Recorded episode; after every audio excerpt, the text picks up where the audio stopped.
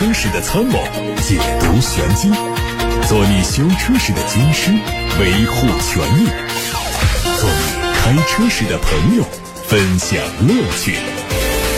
调频九二七，傍晚六点半，董涛说车，只和车友在一起。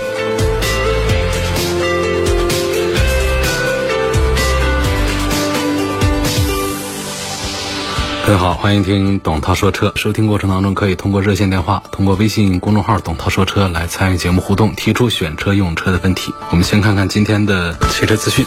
日前，广汽传祺正式发布了电气化战略下全新混动技术品牌名称，叫巨浪混动。巨浪混动拥有双混动技术路线，分别是正向自研的 GMC 双电机串并联混动系统，还有消化吸收丰田最新 THS 混动系统，并且创新突破，实现了涡轮增压发动机和 THS 系统的完美结合。两套系统各有所长，给用户带来不同的享受。在发布会上，作为巨浪混动 GMC 2.0首款 SUV，传祺影酷也正式亮相。充满未来科技感的造型非常吸睛。在电气化战略落地产品上，今年广汽传祺还将陆续推出影豹 M8 的混动版本。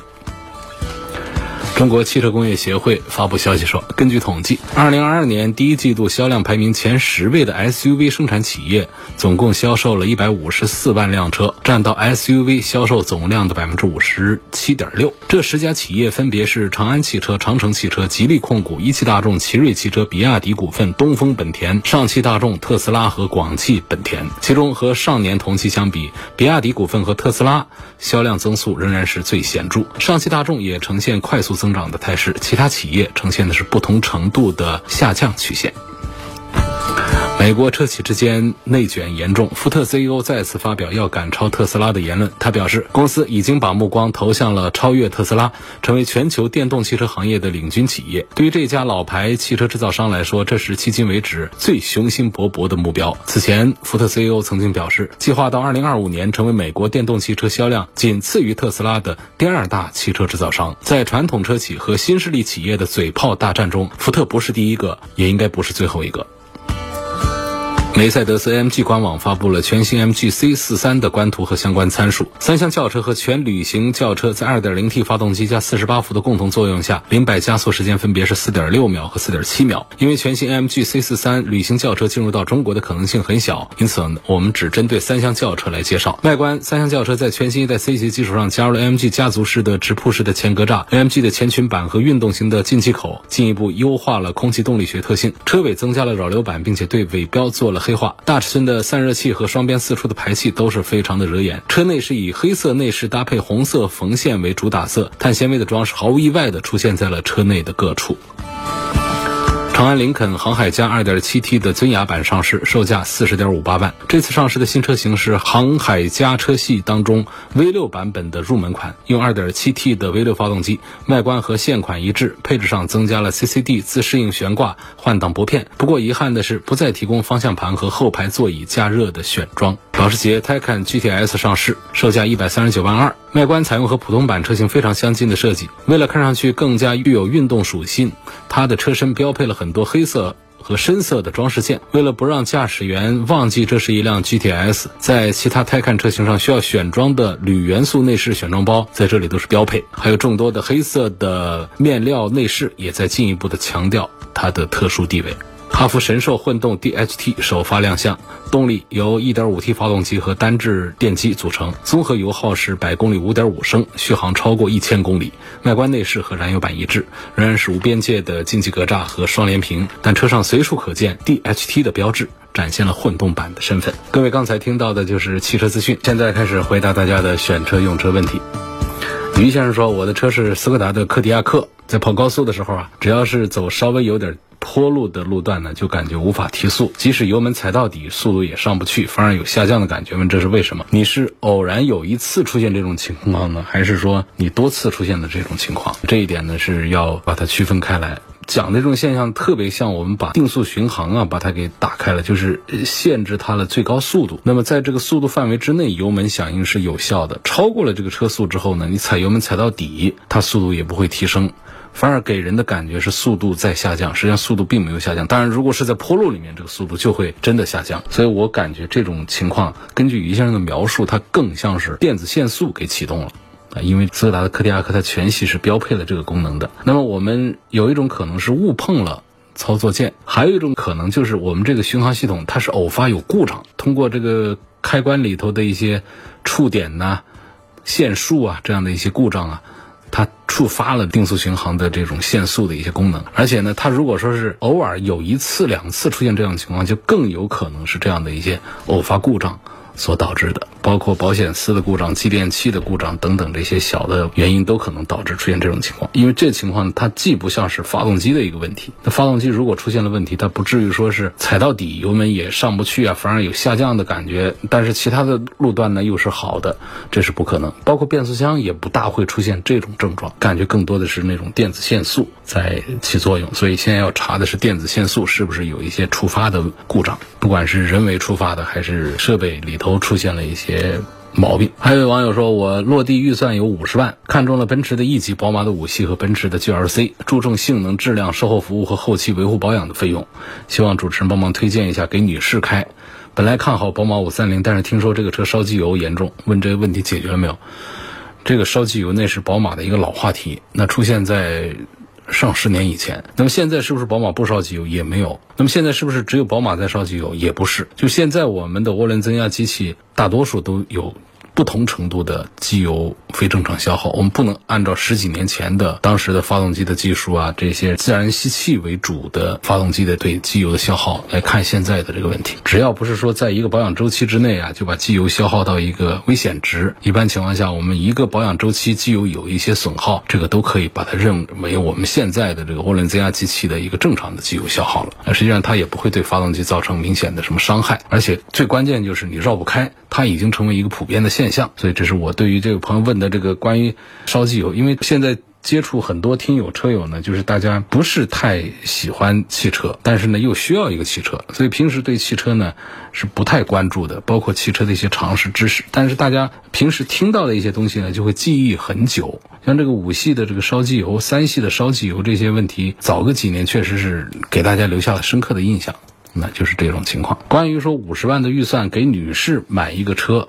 啊，奔驰的 E 级、宝马五系是两个商务一点的轿车，实际上这个奔驰的 GLC 呢更恰当一些。你关注什么性能、质量、售后服务和后期维护保养的话呢，那这个 GLC 的后期的费用呢可就是贵嘛，这是很有名的。一个是奔驰的这个品牌的售后费用贵，第二在奔驰的产品阵营当中，GLC 啊、什么 C 级啊，它的零整比都是特别高。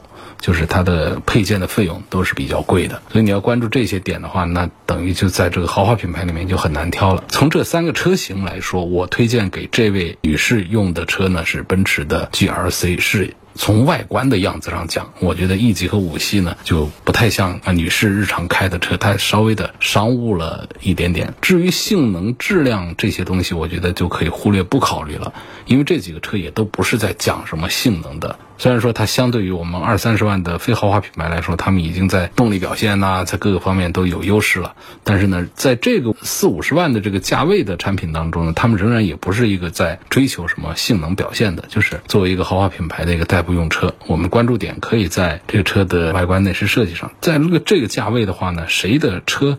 说这个性能差到哪儿去也不可能。那同时呢，像这种走量的这种主流销量的产品呢，你说它的性能能好到哪儿去？那也是不可能。一般来说，会留给各个品牌底下的一些个性化的小众一点的产品上，四五十万可以买到这个性能方面表现还好一点，比较不错的。所以。如果一定要综合来看到，又有后期费用方面的一些要求，还有希望这个车子呢在各方面综合得分要高一点点的话呢，这当中其实是宝马的五系表现要稍微的突出一点点。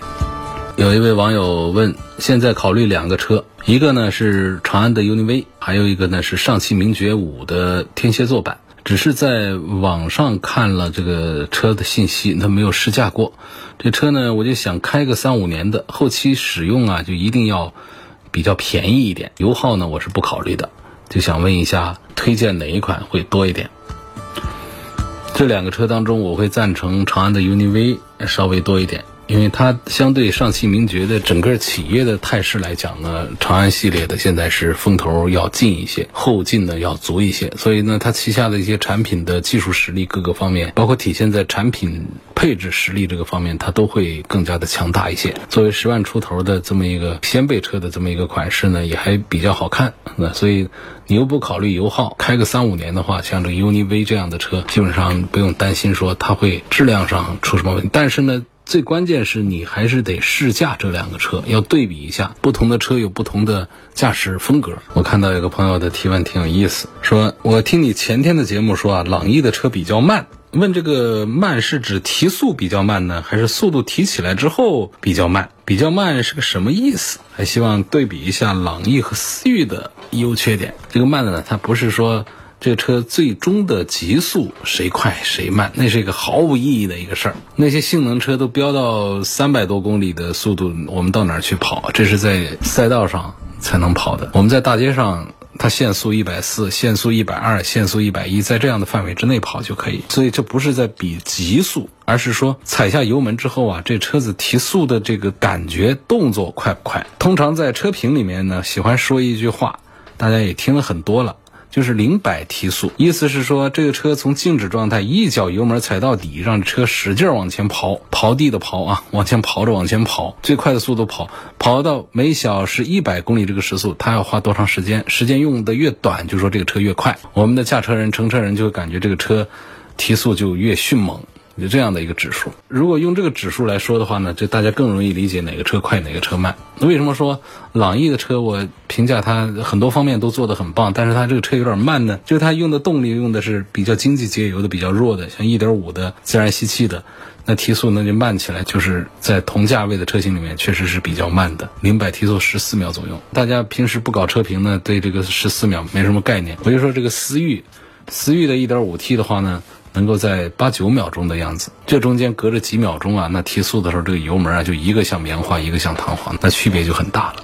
所以这辆车当中呢，显然在思域在动力这个方面是比朗逸要强一些，但是呢，这个朗逸也有一些地方做的还不错的，比方说它在车内的一些空间呐。一些使用方面呢，再就是它在保有量这个方面，它是更有优势的。朗逸卖这么多年，它的销量一直是压着思域一头。当然，他们俩之间没有很直接的一个竞争的关系啊，因为在竞争当中呢，通常朗逸和日产的轩逸这些，包括卡罗拉，他们会竞争更加激烈，因为他们更像是一条路线上的车，就是车子都比较慢。然后呢，这个车主们呢都不紧不慢，对这个车子的要求呢都不是太高，只是说买一个。比较保值，量比较大，看起来呢个儿也不小，空间也可以的这么一个小车就可以了。那为什么思域跟这些车他们不是一路人呢？就是这个车的人群，它对驾驶它是有一些要求的，对性能是有讲究的。当然，它讲究这个车呢开起来要有点意思，比较乐趣。你说零百十四秒提速，朗逸那有什么乐趣可谈？思域尽管说网上有些段子是夸张的，但是我们不夸张的讲的话。把朗逸、轩逸、卡罗拉和思域摆到一块儿来比较一下，谁开起来更有意思？不管是讲提速的感觉，还是底盘的悬挂的这种印象，那思域都是明显的胜出的。那就因为这一点的话呢，反而会让这个车的销量。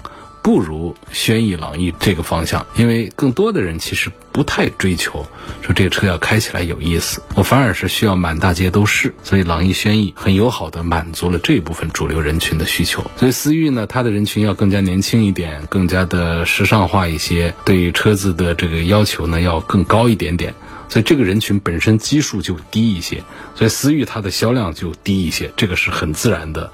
一个事儿，从绝对讲这个车来说的话呢，也不存在说思域就一定就是满分超越了朗逸，不是这样的。他们两个车都有自己的优势，这个部分，我觉得思域给大家最好在最显著的这个印象呢，一个就是在驾驶上的乐趣的部分，第二就是本田车呢，它在故障的控制这个方面，实际上是要比朗逸、要比轩逸的表现要更好一些的。第三点呢，就是它在车内的用料、做工、氛围的营造方面。是要比轩逸啊、卡罗拉、朗逸是要表现是要做的更好一些的。你看看东风本田，从贵一点的二三十万的到十几万的，就是一直其实很注意制造的精度。就是车内的用料，看仪表台、看门板呐，看这些地方呢，因为这些车都是十来万的车，不可能说用到大量的多高端的这个材料啊，什么皮啊、真实木啊、真皮啊来做仪表台的各种包裹，大家都不会那么干。那么大家选择的其实更多的是合成材料，甚至我们说的通俗一点，塑料啊。这些东西，或者仿木啊、仿这个实木啊、仿这个金属啊等等这样的一些面料，大家都是这么做的。但问题是我们怎样让它做的更加的精细、有档次？厂家的这些。配件其实是供应商提供的，很见供应商的功夫。那么供应商他会选择我的服务对象，他的销量啊，他一向在品控方面的一些要求啊，他就会针对性的会做得更好一些。有一些车呢，它其实销量还是特别的大，但你会看到车内的做工经不起推敲。我们不是说拿一个十几万的车，再按照一百万的车的标准来去。对标，我们只是说十几万的车当中，做工的内饰的好坏用料呢，它会出现很大的差异。有一些呢，就是里头的拼缝啊对不齐呀，然后这个面料啊，还有一些这个面板呢，都很容易损坏。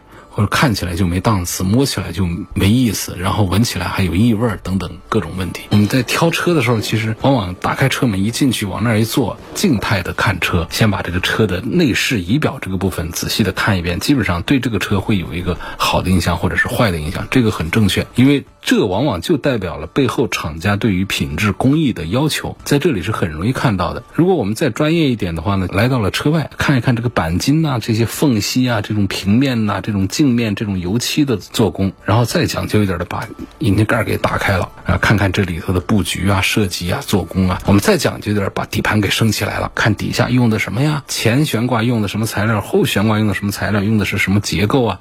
等等，就是全方位的在了解这个车。但是我们平时买车的车主们，多少人是这样子？这是车评人干的事儿啊！大家去个买车，就是同事、朋友。啊，买了一个什么？买了个思域，感觉怎么样？感觉还可以。哎呀，我开一下，感觉还是可以。买什么颜色？红色。哎，我喜欢要个白色。有一天跑四 S 店去，哎，这车有没有？这车有，看一下试驾一下，最多了，然后就把车定了，就把它买回家了。就通常都是这么一种情况。再回答一个问题啊，这个于先生的话题说，我打算买辆七座 SUV，在城市里用，偶尔去郊外。目前看中了沃尔沃 x C 九零、路虎发现五和奥迪 Q 七，希望主持人从城市驾驶感受、舒适性、故障率和性价比方面给一些推荐。这当中，我觉得城市驾驶感受给我印象最好的还是路虎的发现五，就是这些车的底盘表现呢，城市驾驶感受都非常好，但是那种质感的印象。